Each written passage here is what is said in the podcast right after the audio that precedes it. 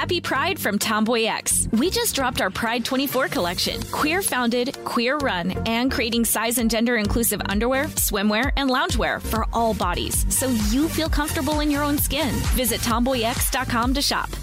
Me. Focus Features presents Back to Black.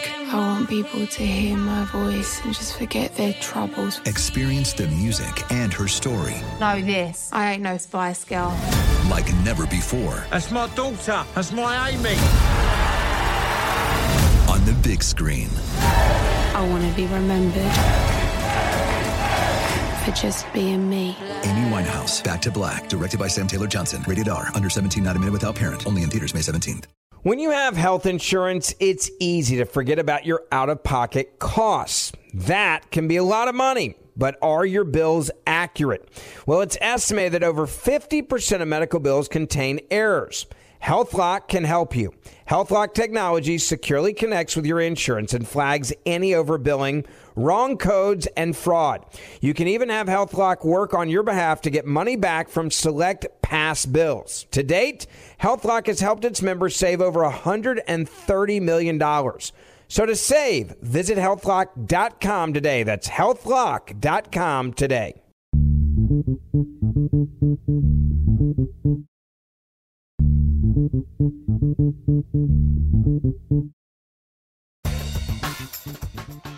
Good morning, peeps, and welcome to Woke AF Daily with me, your girl, Danielle Moody, recording from the home bunker. Folks, let me tell you something.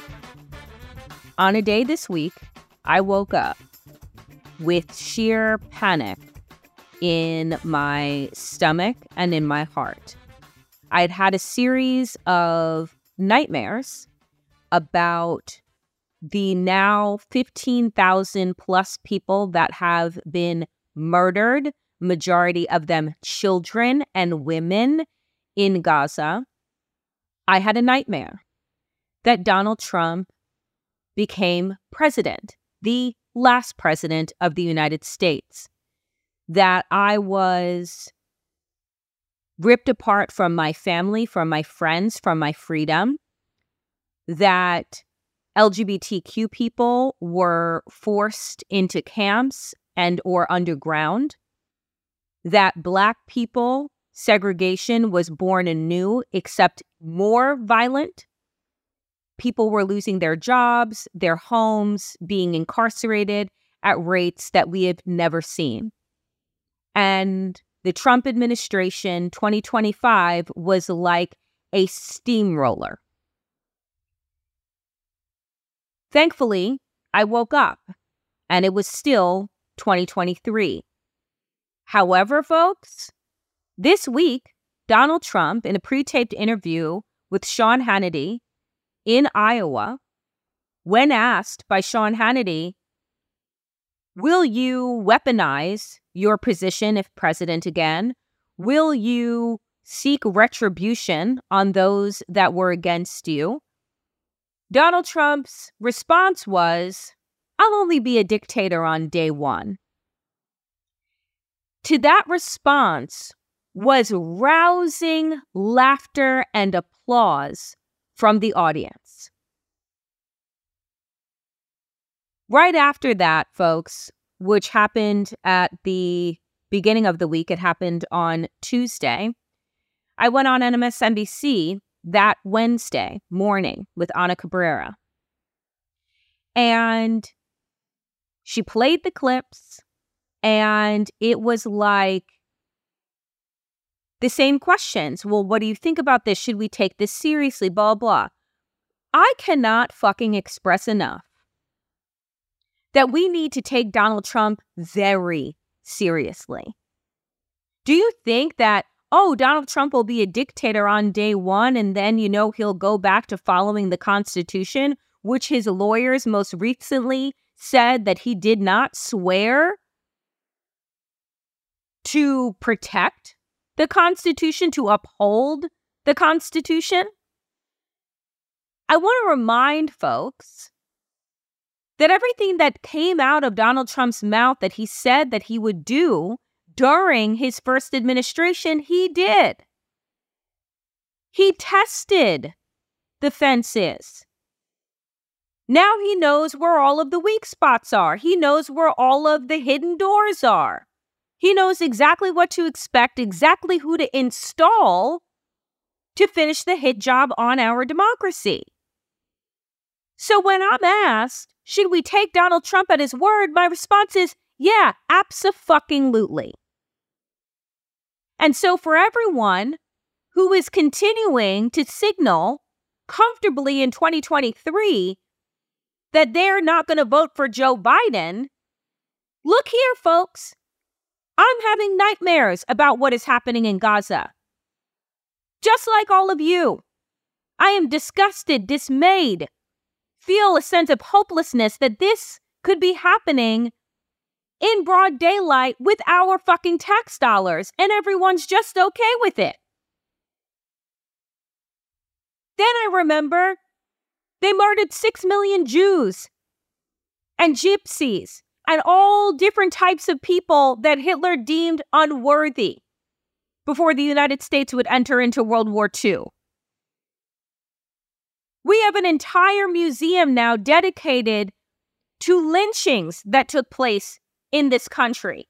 We don't even know how many enslaved Black Africans were killed, murdered, tortured, beaten, raped. And we're talking about centuries, folks. This country's hands have never been clean. They have always been covered in blood.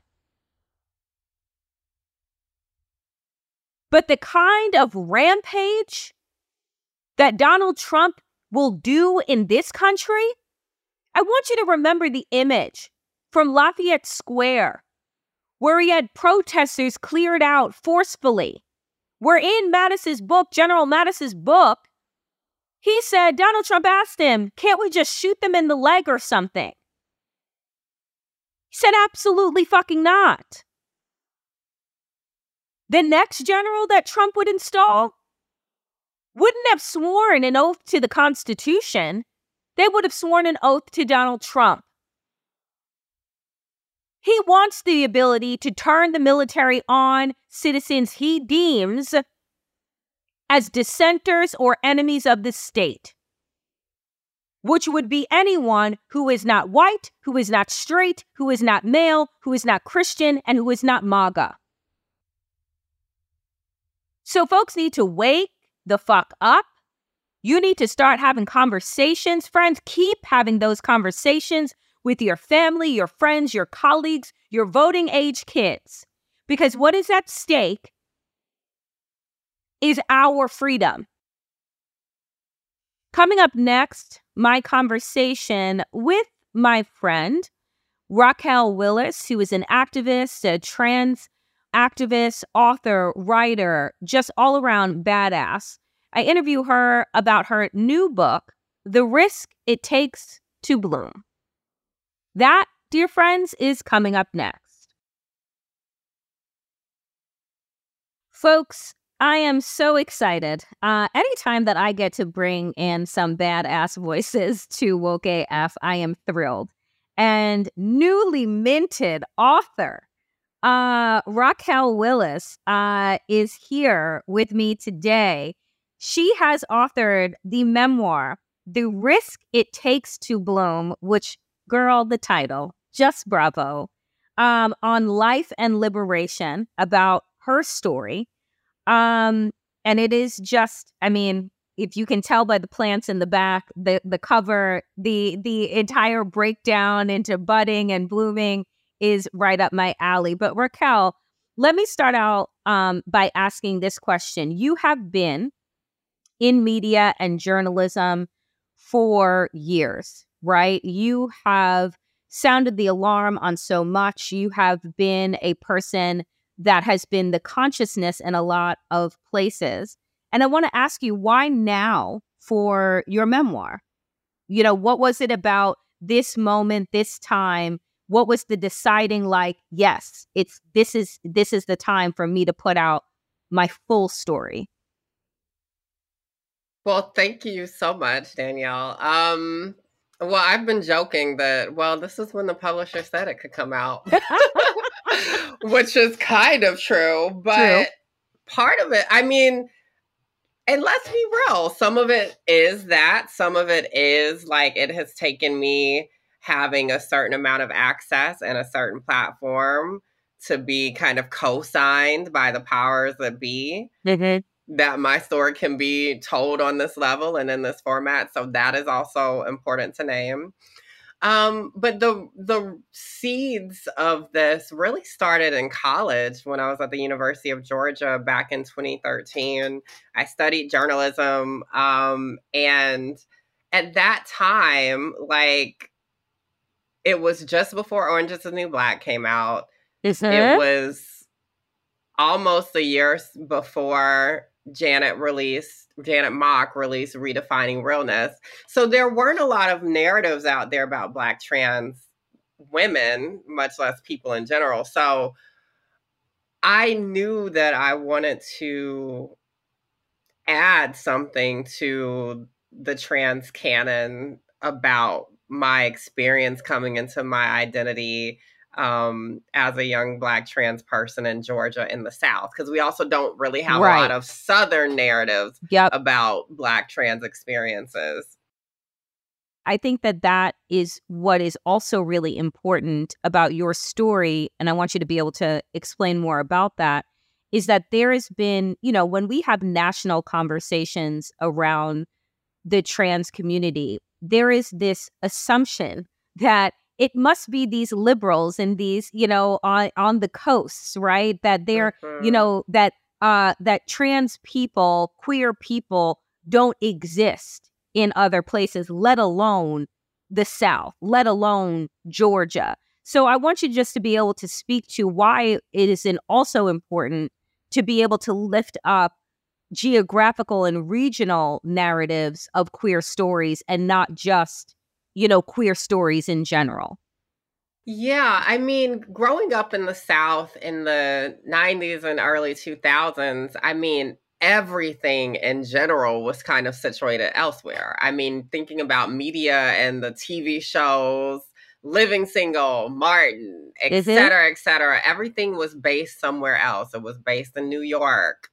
It was based in maybe Chicago, maybe um, San Francisco. So a lot of what I consumed as a young person was somewhere outside of the South. And then I think also coming into my identity as a queer person, the idea was like, oh, well, my freedom for expression lived somewhere else. and lived in these queer meccas, New York and South San Francisco, which is not unlike, I think, generations before and I grew up with these stories of Black folks who left the South for a better life elsewhere, whether it was up north or out west, where it was less um, restrictive for Black folks or people on the margins. And so I kind of see that story of migration for liberation as a part of that kind of narrative I built within myself. And so I think there's also an intervention I wanted to make in my career and, of course, with this book around how the South is kind of thrown away in discussions around societal progress. And so there's this idea that the South is a lost cause, interestingly yep. enough, yep. situated in some of the ideas uh, uh, from the Civil War and the lost yep. cause, right? But this idea that, oh, well, the South will always be regressive because that's where the staunchest discrimination has happened historically and maybe still happens legislatively. But I think that's a lie. I think, especially as you go through the book and I talk about my experiences both in progressive regions, quote unquote, these places like the Bay Area or New York, these blue coastal areas, as we like to say, um, but also in so called progressive movements, right? No, there's still anti Blackness and trans yep. misogyny in the LGBTQ movement. There's still all of those things in feminism, and there's still trans misogyny and queerphobia in black liberation movements yep. right and so we also don't talk about those things enough as well Happy Pride from Tomboy X, celebrating pride and the queer community all year. Queer founded, queer run, and the makers of the original boxer briefs for women, creating sustainable size and gender inclusive underwear, swimwear, and loungewear for all bodies so you feel comfortable in your own skin. Tomboy X just dropped their Pride 24 collection. Obsessively fit tested for all day comfort in sizes 3 extra small through 6X. Visit tomboyx.com. Me. Focus Features presents Back to Black. I want people to hear my voice and just forget their troubles. Experience the music and her story. Know this. I ain't no Spice Girl. Like never before. That's my daughter. That's my Amy. On the big screen. I want to be remembered for just being me. Amy Winehouse, Back to Black, directed by Sam Taylor Johnson. Rated R, under 17, not a minute without parent. Only in theaters May 17th. Right here, right now. Find your beautiful new floor at Rite Rug Flooring. Choose from thousands of in stock styles, ready for next day installation, and all backed by the right price guarantee. Visit riterug.com. That's R I T E R U G.com today to schedule a free in home estimate or to find a location near you. 24 month financing is available with approved credit. For 90 years, we've been right here, right now. Rite Rug Flooring. Do you think that, you know, when adding your memoir coming out at this time, right, which is, and I, you know, I will speak to it from my angle as a Black queer woman. I think that this is probably one of the most troubling and toxic times for queer people that I've seen since I became, you know, an advocate and an activist a decade plus ago, right? Um, that I hadn't seen book banning. I hadn't seen, you know, this these kinds of regressive policies that we are seeing originate in places like uh, Florida, like Texas, you know, in these southern regions. And I wonder, as you are able to live now out loud mm-hmm. what does it mean to like both be able to live out loud and be this model of possibility but also recognize that young people coming behind you actually may be in a worse situation than you were when you were looking for you know looking for your own models that while there may be more for them to see like that the reach the distance seems further Mm. It's a mixed bag for sure. I mean, some of it is, of course, there is a bit of freedom that comes from access, from having a platform, from having success. Um, and in that, the visibility that also kind of informs some of those things. And then, unfortunately, and I talk about this dynamic as well. You know, passing is still a thing, right? This kind of conditional passing privilege. So in my day-to-day life outside of, you know, my public life, I have ease, but so much of that comes from embodying a certain type of womanhood, a certain type of femininity. Um, and so we still haven't moved far enough in terms of society around those things, right? There's a re some and some of this privilege is a lot of this privilege is a lot of the reason why people take notice or listen to what I have to say, right? And that's not even getting into, you know, light skin privilege, Right, social right, economic right, privilege, right educational privilege, and on and on. Um, and so it, it's a mixed bag, right? Because my hope has been throughout my career that the next generations don't have to check off the same boxes that I did. But unfortunately, so much has not shifted to your point, right? There, there is still a lot of walking on water that has to happen, you know, to to get to a space like I'm at where I can share my story on this level. Um, so that's difficult to hold. And it is difficult to think how difficult it is for young particularly trans folks, to own their truths. I mean, I can't imagine what it would be like for me to come into my trans identity um, in college at a flagship institution in the South right now, where one of the benefits back then is not being legible, which is the weird it's the weird double-edged sword of visibility, right? The not being seen, the not being visible and legible gave me a sense of freedom because there wasn't all of this baggage yeah. that was attached to my experience and i kind of just got to be myself even if some people may, might have thought i was weird or whatever i got to be an individual. And now because of what these conservative politicians are doing and these ignorant celebrities are doing because they're part of this misinformation mountain that we're up against um, a lot of trans folks don't get to be anything outside of these tropes and these narratives that they keep pushing. And that's unfortunate. Yeah. And I would imagine, you know, just like I always try and take a step back and kind of open up the aperture on my eyes, the lens, you know, that I come to things with. And, you know, what I, I remember coming into the movement and being like, oh, so there's racism here too. like, oh, mm-hmm. I thought this was mm-hmm. going to be liberal. You know, like I remember going into you know, you and I have had it's funny, like similar kind of bios where I'm just like, oh, I went to a women's organization and then I was just like, oh, you're racist, right? Like, and, and you're homophobic. And, you know, and it, you know, again, that was like the early 2000s, but you think that there, these spaces allow for more expansiveness.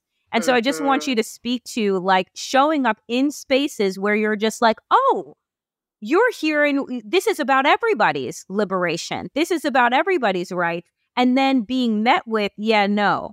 Right? Yeah. Like it just just speak to that a little bit of of what it's like to be in these varied movement spaces, these varied newsrooms where you think that like space has been made that you can take up and then you're told, yeah, no, too much. Yeah. I mean, I think about the fact that we kind of give ourselves free passes because we're like, oh, we're on the margins in this way. And so we often just don't consider, or it takes much more work to consider that, oh, just because I'm oppressed on this axis doesn't mean I'm not oppressive on this other. Um, and that's a hard thing. I mean, and we also love a binary, honey, across across the board, not even just talking about gender.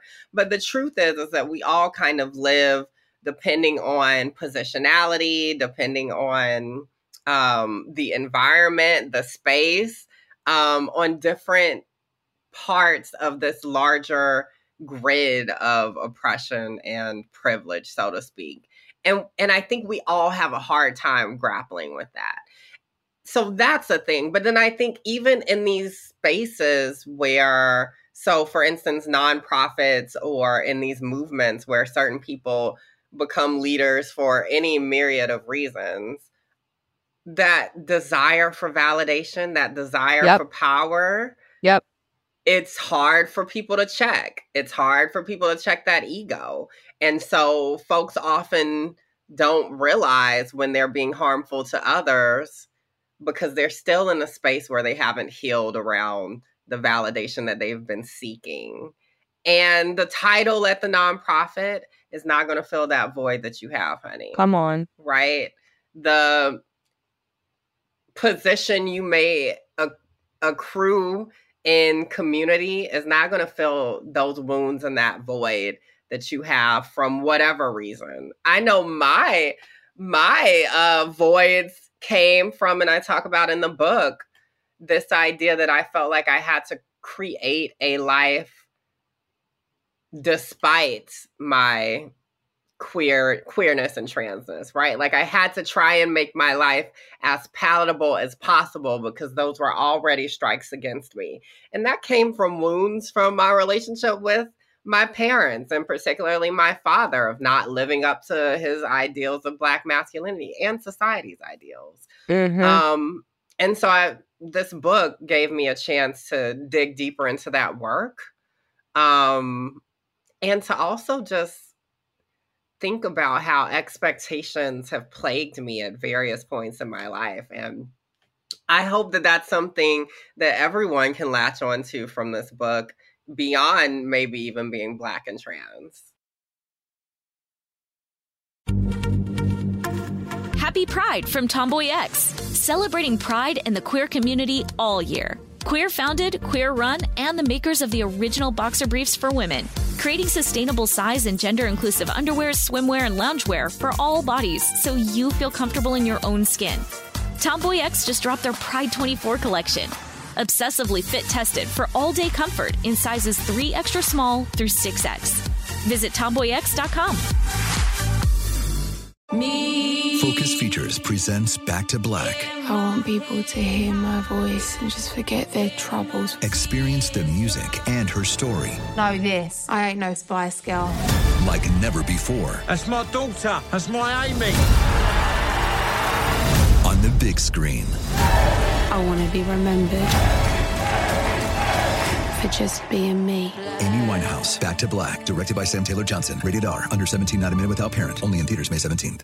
Right here, right now. Find your beautiful new floor at Rite Rug Flooring. Choose from thousands of in stock styles, ready for next day installation, and all backed by the right price guarantee. Visit riterug.com. That's R I T E R U G.com today to schedule a free in home estimate or to find a location near you. 24 month financing is available with approved credit. For 90 years, we've been right here, right now. Rite Rug Flooring. I mean, yes, because those are like universal themes of us trying to meet somebody's expectations, right? Mhm. Um in, in in our lives. And I I wonder, you know, through putting together, you know, your intricately woven story, what did you learn from your process of going through this like about you and where, you know, how far you've come and like where you are now? Like what was what was that how has that journey been for you? well, I- I'll go back to talking about that void and that Mhm. need for validation because that colors every part of your life. Um, and one of the revelations that I had as I was going through the revision process in particular was that I needed to reconsider my relationships, even with my family right? So I know in the book, you know, we talk about the evolution of my relationship with my mom and my sister and my brother and and extended family. And also I realized like, oh, there's an intimacy gap. And a lot of it, I mean, and I'm talking from my perspective, like for me, it has been that shield of like trying to um again make my life palatable enough to to just get a baseline feeling of of of adequacy to my Yeah. family's expectations but i think on different levels like the cis straight people in my family also did that right and so our baggage is like sitting side by side and it's a barrier b- between us really just like engaging. Like i want to be able to share my insecurities my anxieties my fears et cetera et cetera. I don't want to have to put on this pristine image for you at the very least not my family. So that is a thing and i think that that probably resonates with a lot of particularly black folks brown folks um im- folks from immigrant experiences right? Yeah, because there's yeah. a way that we have to comport ourselves um to be seen even within our own families and communities. So that's a thing. Um but i also think about i guess in our communities and in our movements how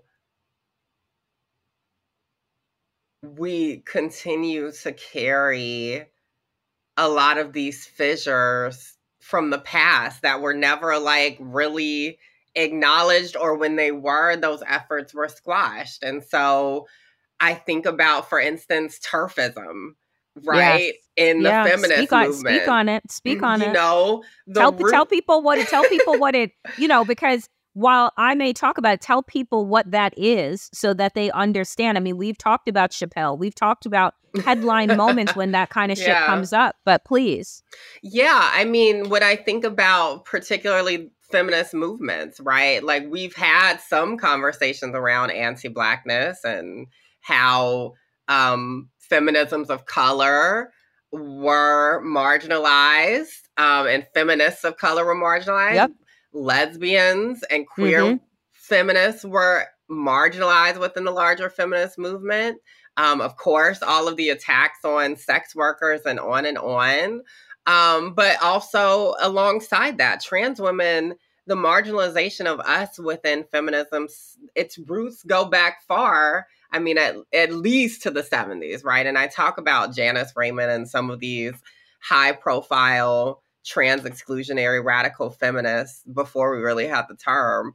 Um, and how they planted these fissures and it was never really addressed then and so now we see the conservative right taking advantage of those Yep. fissures and Yep. pulling them farther right that's why the TERFs are working with the christian conservative right but when i also think about black liberation movements you know i talk about the movement for black lives and what the experience was like in this movement that is um on the same line, of course, of previous Black liberation movements. So think about the Black Panther Party. I mean, I mentioned Elaine Brown and and the experiences that she had around misogynoir in the Black Panther Party, Yep. right? And while there were overt discussions, particularly from someone like Huey P. Newton, around the intertwined destinies of gay and lesbian folks and um, the fight for Black liberation. Um, I still to this day don't know any openly queer and trans folks who were within the Black Panther Party, right? Right. I may be missing them. And I know, you know, we know a lot more about the experiences, for instance, of like Angela Davis, right? But I don't know that we've ever even on a public level discussed, well, I never knew that, even though I knew Angela Davis's work. I didn't know that until the last few years, right? That she was queer. And Yeah. so how those kind of hidden stories are there. Um, and then of course in the LGBTQ plus movement, right? There is a forgotten understanding that some of the initial gay lobbying um, for political rights in the 70s was adamantly opposed to the inclusion of trans folks and the inclusion of what they considered to be freaks, you know, the drag queens and on and on, because, you know, they weren't palatable enough. Not to mention the sidelining of queer women and lesbians in early gay lobbying and leadership as well. So these exist. you know, I remember in in in my limited time and experience being told that you need to put, you know, you kind of need to choose which identity you want to fight for liberation for. It's why we mm-hmm. have conversations around intersectionality that has been used and said at nauseum without really understanding the context around that. Um, but the the fact being that you're always asked when you're a person that embodies multiple identities, which many of us do live at the intersection of many, are told, well, we need to fight for the most marginalized part of you first. So you're either black first, queer first, trans, you know, or what have you. And you're like, that's not how I exist. Mm-hmm. And I have always found that extraordinarily troubling. So it's not surprising that in our history of understanding, like the Panthers and what have you, that we have not necessarily unearthed in a mainstream type of way those queer people who were there, right? But were probably told or maybe felt, now we gotta we gotta focus on, you know, what is seen readily first before we do anything else.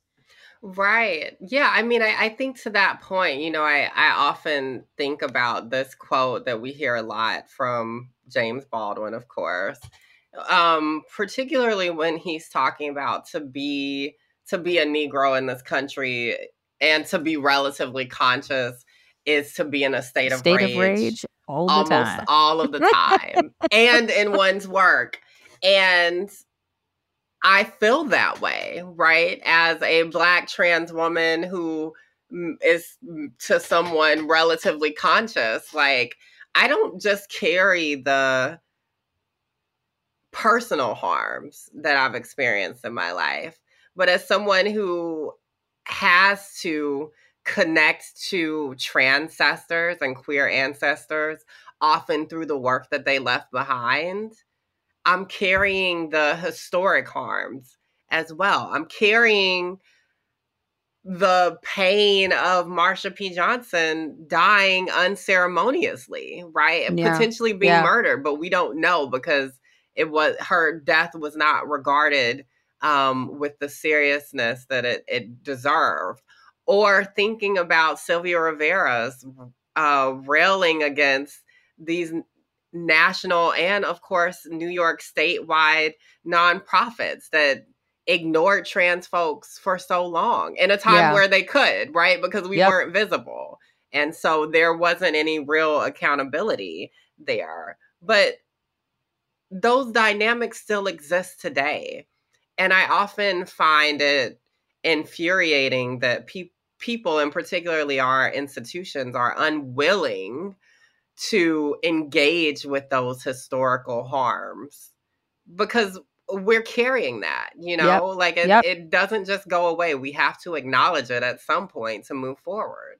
Yeah, and I think I I mean I think that that's right. I think that the work that you do not only, you know, authoring this memoir that will be a guide for so, you know, for so many people, um the work that you do just in elevating media and telling stories, right? You know, um of those stories that go untold um or have been silenced or cut short, I think is really really extraordinary um and and folks i i owe a continued debt of gratitude uh to raquel because if not Mm. for her the stories and the conversations that i have here um on iheart with woke af daily wouldn't have happened um without you and so i just you know i i appreciate how dedicated you are to diverse queer voices to diverse black queer voices um and and making space for them because I, I I just think it's it's extraordinary, um, and it's deeply appreciated and deeply needed.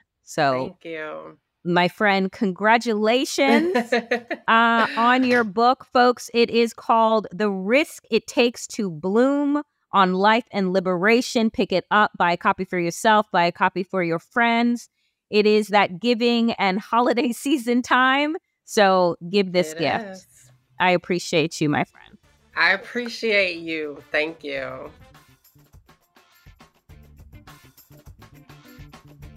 That is it for me today on Woke AF. As always, power to the people and to all the people power. Get woke and stay woke as fuck.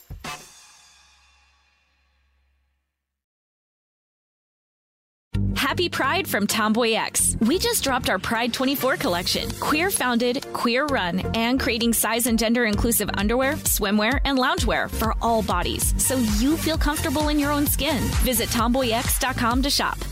Right here, right now. Find your beautiful new floor at Rite Rug Flooring.